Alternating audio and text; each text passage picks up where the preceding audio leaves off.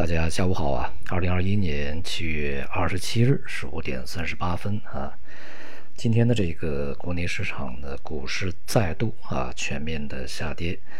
呃，而且呢这个是呃放量下跌啊，今天的这个成交量啊创出一万五千多亿，呃，并且呢在这个整个的盘面上呢，无论是大盘股啊还是中小盘股、创业板，都是下跌幅度非常巨大的啊。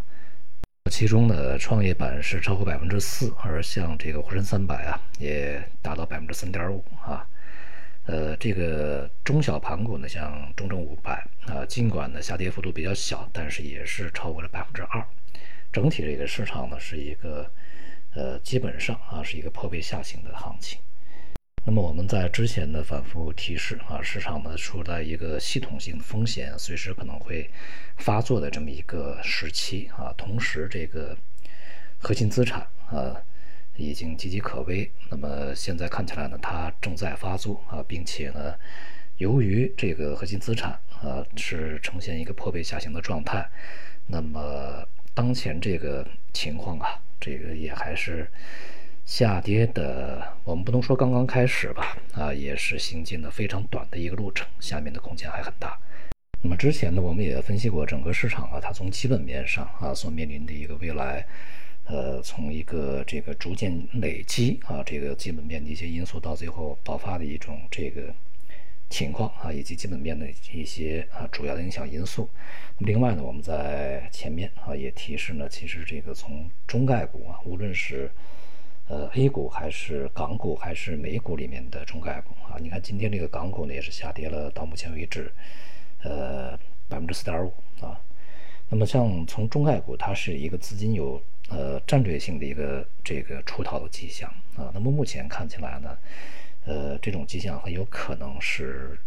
成真啊，被验证。因为基本面和资金面啊，它的原因呢，我们在前面讲过很多，今天不说。呃，从市场本身的表现看呢，如此大的波动啊，如此这个呃沉重的抛盘，尤其是在核心资产啊破位下行、继续延伸下跌的这种情况下呢，恐怕对于这个大盘呢，它是一个呃非常大的一个打压和拖累啊。因为核心资产如果下跌，呃，这个权重吧、权重板块啊、权重股啊。呃，下跌的话，那么整个大盘就很难依靠中小盘股它的支撑来去这个稳固住啊，甚至是在什么拉升这种情况就非常的难以出现啊。那么因此呢，从这个前边来看，如果我们说相对的这个像中小盘股，可能相对于大盘股有一些竞争力，目前看来呢，相对表现还是不错。但是呢，在系统性风险爆发的情况下，这个呃覆巢之下安有完卵嘛啊，这个。都是面临着下跌压力的，至少在近段时间是如此哈。而随着这个中国股市的下跌，那么也不排除对于其他的一些市场呢形成这个连带的影响。因为当前中国股市它无论从市值还是从它背后啊所去这个代表的经济实力而言呢，都已经是在世界上不容小觑啊。因此也不一定我们非要跟着美股走，跟着欧股走。那么也可能呢，中国的这个股市 A 股，它的表现呢会带动这个外围的欧美股市，它出现一个同向的运行啊，这种可能性也是存在啊。这个再加上了外围，呃，无论是从经济复苏的力度，还是当前疫情的一个表现呢，都不是尽如人意的啊。那么与此同时呢，在本周又有这个美联储的一些这个会议将要召开，呃，通胀的坦率的讲啊，其实普遍的这个通胀的。呃，数据啊都是显示这个没有说特别明显的，呃，很温和的状态啊，就是在短期，虽然说这个通胀的幅度有可能回落，但是有可能会比之前要预期的高得多啊。这些都是从长期呢对市场的威胁所在啊。至于这个中美会谈，那我们在之前讲了啊，就是这个一方面市场根本也就没有给予什么过高的期望啊，如果有一些过高的期望值的话，那是太天真了啊。那么我我们画出来这三条底线，其实正是美国需要突破的三条底线啊，它正是这个美国的三个目标嘛啊，这个否则的话，我们也没有必要去把这个三条底线提出来啊。这个美国呢，当然就是冲这三条这个底线的目标来的啊，所以说这个未来呢，呃，都是名牌啊，大家就心知肚明。那么美国所这个啊所说的那个什么建立一个护栏，在护栏之内大家开始竞争哈，这个呃管控这个冲突，其实他的意思是给中国建立一个围栏，而不是说给自己建立一个围栏啊。呃，这个这都是黑都神队很清楚的，我们副排长说的很清楚啊，你又要占便宜，要干坏事啊，什么都是你的，那怎么能行啊？啊。因此呢，这个中美的关系并不是今天才这个样子啊，在之前就是这样。而且呢，这个拜登政府上来以后，我们也